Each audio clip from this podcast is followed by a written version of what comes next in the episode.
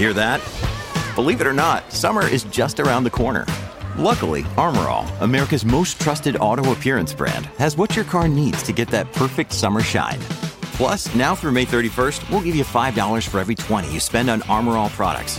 That means car wash pods, protectant, tire shine, you name it. Find out how to get your $5 rebate at armorall.com. Armor All, less work, more clean. Terms apply. Today on City Cast Philly, it's the Friday News Roundup. We're talking about how speed cameras on Roosevelt Boulevard could become permanent. Pennsylvania House passes a bill to raise minimum wage in the state, and new landmarks are added to the Philadelphia Register of Historic Places. It's Friday, June 23rd. I'm Trenae Nuri, and here's what Philly's talking about.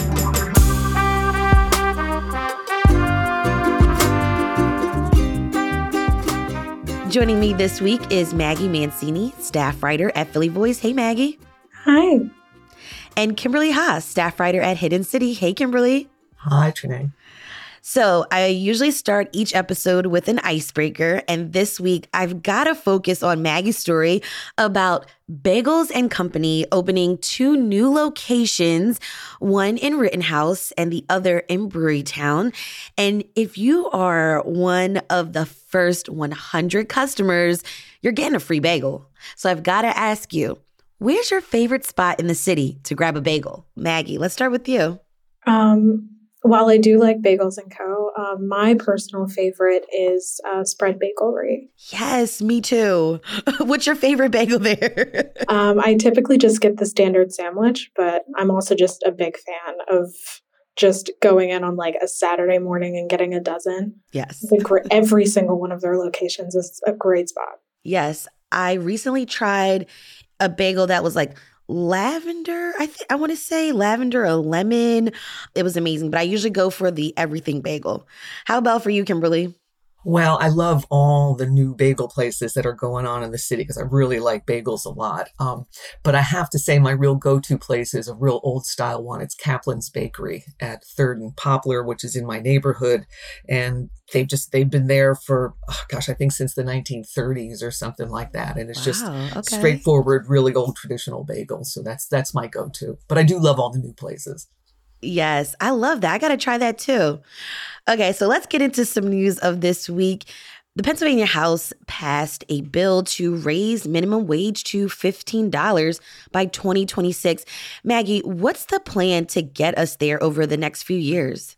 So, under this bill, which passed a, sort of along party lines on Tuesday night, the state would raise its minimum wage gradually over the next two or three years if it passes the Senate and is signed, it would be raised to $11 per hour starting this coming January, $13 an hour by 2025, 15 by 2026, and then by 2027 it would sort of raise gradually with inflation.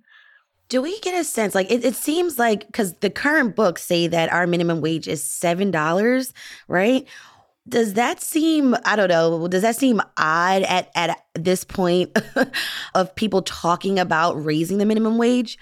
Yes. Um, so Pennsylvania's minimum wage is in line with the federal minimum wage, which is 725. It's been that way since 2009 when the federal government hiked theirs um, to 725.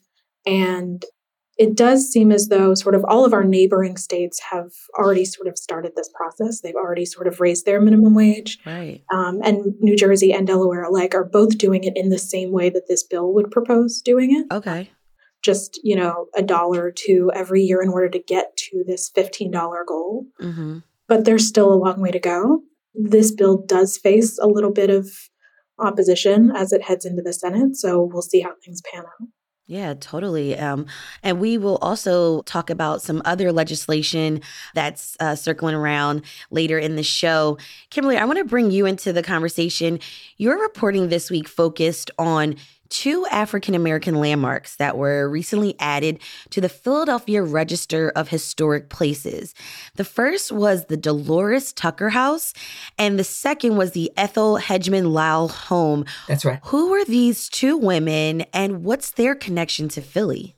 Well, C. Dolores Tucker was the first in the country um, black woman Secretary of State, not not the federal Secretary of State like Antony Blinken is, but Pennsylvania, Pennsylvania. okay, and and those positions are in the news a lot now because they oversee elections in each state. Um, she was the first black woman to hold that position in the early '70s in Pennsylvania, the first in the nation, um, and she lived in this house for I think around 30 years until her death in 2006. Um, she was an, a civil rights activist before she had this political position, eh, you know, marching with Dr. King in Selma. And later in life, she was also known as uh, speaking out against misogynist lyrics in rap music, and she took a lot of heat for that. So that's her house in, in West Mount Airy. Um, and then Ethel Hedgeman Lyle was one of the founders of Alpha Kappa Alpha, which is the first sorority for Black women in the United States. They founded it in uh, 1908 at Howard University. And her house is just a modest row house in the Mill Creek section of West Philadelphia. I think it's it's an effort for the um, the historical uh, commission and also the preservationist community to catch up on, on preserving African American landmarks in the city. It's really when you look at the balance of how of the 10, probably about 10,000 sites on the register, the, the fraction that are actually black sites is very small compared to our population. I was just going to say, getting these landmarks registered is a big deal in our city, right? Yeah, it is. I mean, I I, re- I report on the historical commission's meetings every month, and I'm always amazed by the amount of research and work and, and love that goes into the people uh, into the nominations that people do. And a lot of times it's just it's not professionals. Sometimes the staff of the historical commission will nominate things, but oftentimes it's just citizens who are really interested in in highlighting what's gone on in our city and preserving these sites. And what what happens when a site gets on the register, do they get that blue plaque that we usually see at historical sites? The blue plaque is actually from the State Historical Commission. So um, no, I think I think people can um, can put something on the site themselves that they're on the Philadelphia Register of Historic Places, which is different from the National Register. What happens is there there are some restrictions on what you can do about the exterior of the building. If if renovations, if changes are going to be made, it has to get cleared by the historical commission to make sure it doesn't alter the historic nature of the building. Um, it preserves, in almost all cases, it preserves the building from being demolished. And it also, which which I think a lot of times when people object to a building being nominated, they don't realize that it also offers some protections and some assistance, where the historic commission staff is very active in advising people how to maintain their buildings, what what would be a good way to renovate them. It also opens it up to grant possibilities. If you have an officially historic building, there, there are grant programs on the federal level. So there's a lot of advantages that uh, a lot of times people unfortunately see it as a restriction. I see. Interesting. I've uh, got to check out those places. And again, where's the Dolores Tucker house? It's right on Lincoln Drive in West Mount Airy, 6700 nice. Lincoln Drive. They're both privately owned, these two houses. But, you know, you can drive by. It's actually a very nice looking uh, Tudor revival house, like a lot of houses in Mount Airy are.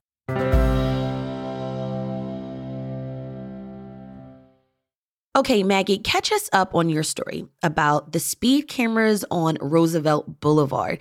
And as we know, Roosevelt Boulevard has been in the news a lot lately ever since the 95 disaster, which caused a lot of reshifting in traffic patterns. A lot of folks trying to get in and out of the Northeast had to find alternative routes. Maggie, lawmakers want to make these speed cameras permanent. Tell us about this program. Um, yes. So the speed camera program started, I believe it went into effect in June of 2020. Um, originally, there were about 11 cameras installed at intersections along Roosevelt Boulevard, but I believe last year, the year before, about eight more were added.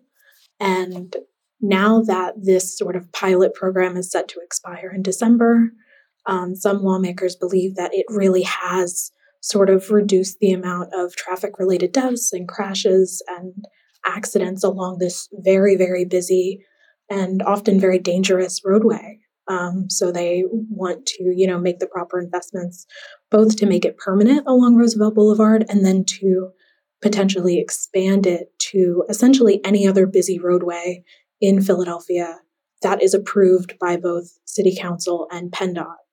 This program initially was introduced and passed as part of uh, Mayor Kenney's Vision Zero plan, right. which you know has the sort of overarching goal of eliminating all traffic deaths by 2030, and it has proven pretty successful. Um, I believe that it has reduced traffic-related deaths um, and crashes by about 36 percent, which is well above the citywide average of about 6% over the last several years.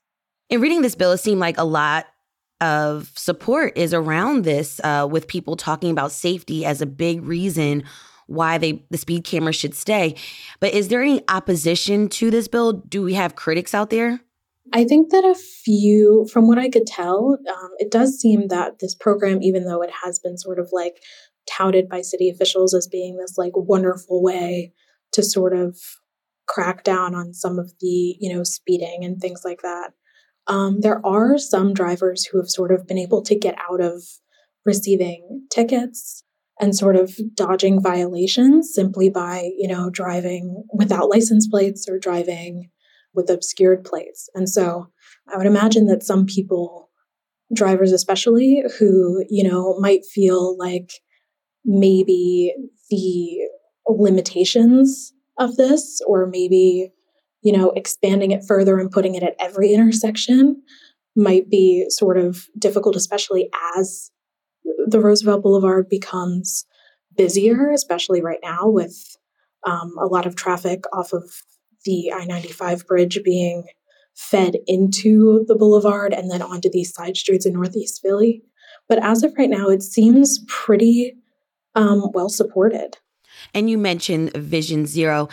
How's the city doing with this overall? So while um, in, I believe Vision Zero released its most recent reports um, last October that found sort of even as um, traffic related deaths have dropped, sort of crashes and speedings have not necessarily um, dropped in the same way. So it's a little complicated to understand. But I mean, it does seem as though the Kenney administration seems like very, very proud of Vision Zero and where we're headed, and which is why um, the mayor's office really is in support and has been calling for the expansion of the speed camera program throughout the city. Have they talked about other roadways, uh, and is that likely to happen? Um, yes. So when I spoke with officials from the Kenney administration, they were saying that they were sort of calling for the expansion onto roadways like Lincoln Drive, Ridge Avenue, Cobbs Creek, and along Broad Street, especially. Do we know the timeline for those potential places? Well, there is sort of this overarching deadline um, to get this passed because the hope for um, lawmakers in support of this bill is that they want to extend it and expand it before the December deadline. And that's when the new mayoral administration would be coming in soon. Yes. Yeah. So, I mean, it would really depend on what, um, how much the next mayor uh, wants to support the Vision Zero plan, whether or not it's going to be scrapped or altered. But yeah, the the hope is to get things done quickly, and you know, get things signed into law along those lines, I read in the New York Times this week um, that in Paris they're experimenting with a noise camera where excessive noise on the road will take a photo of the vehicle and issue a citation.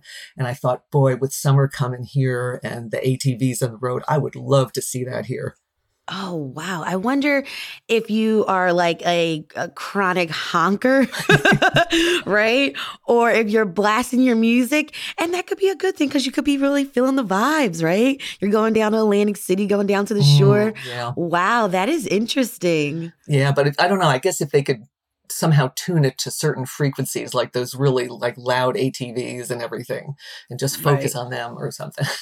or you know, if they're taking a photo, well, if it's just somebody grooving to their music, maybe it's okay, but not not the guy in the three wheeler doing you know going down here at Spring Garden Street. That's crazy.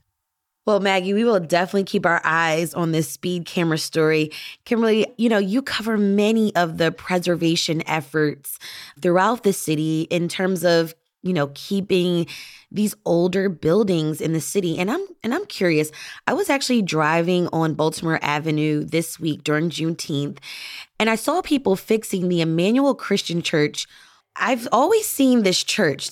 They recently were designated by the Philadelphia Register of Historic Places, right? That's correct. Yeah.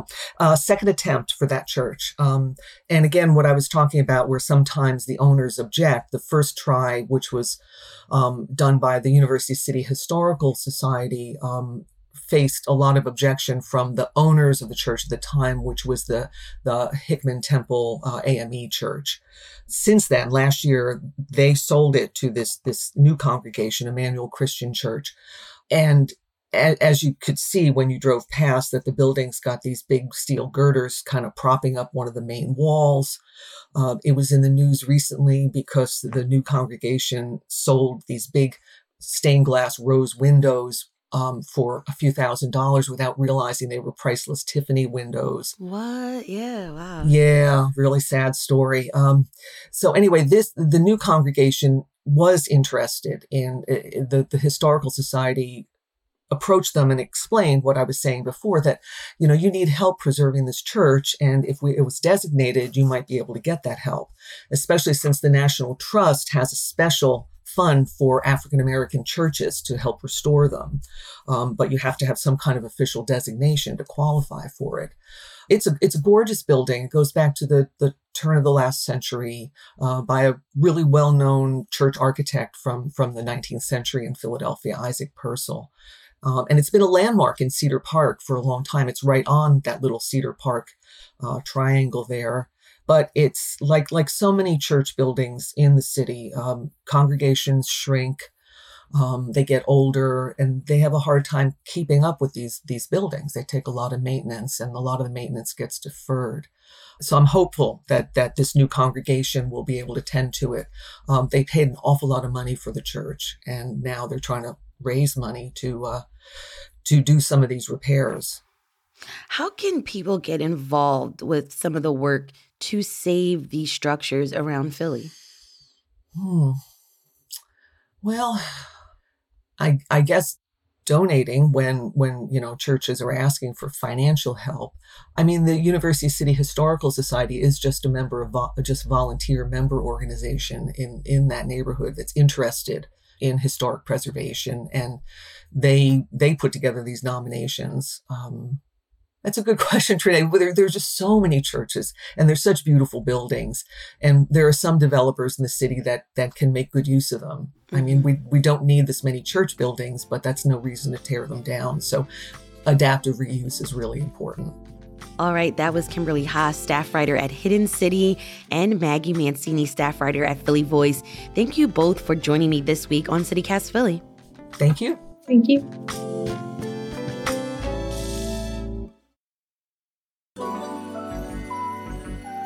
It's time for the tip of the week, where we share a life hack for living in Philly. Now, if you want to get involved with the work of historic preservation throughout Philadelphia, check out the University City's Historical Society. You could also attend the Philadelphia Register of Historic Places monthly meetings on the second Friday of each month. Kimberly tells us that the group still meets on Zoom and publishes their agenda so that you can follow along. We'll have a link in our show notes. If you have a tip of the week, we'd love to hear from you too. Call or text us at 215 259 8170.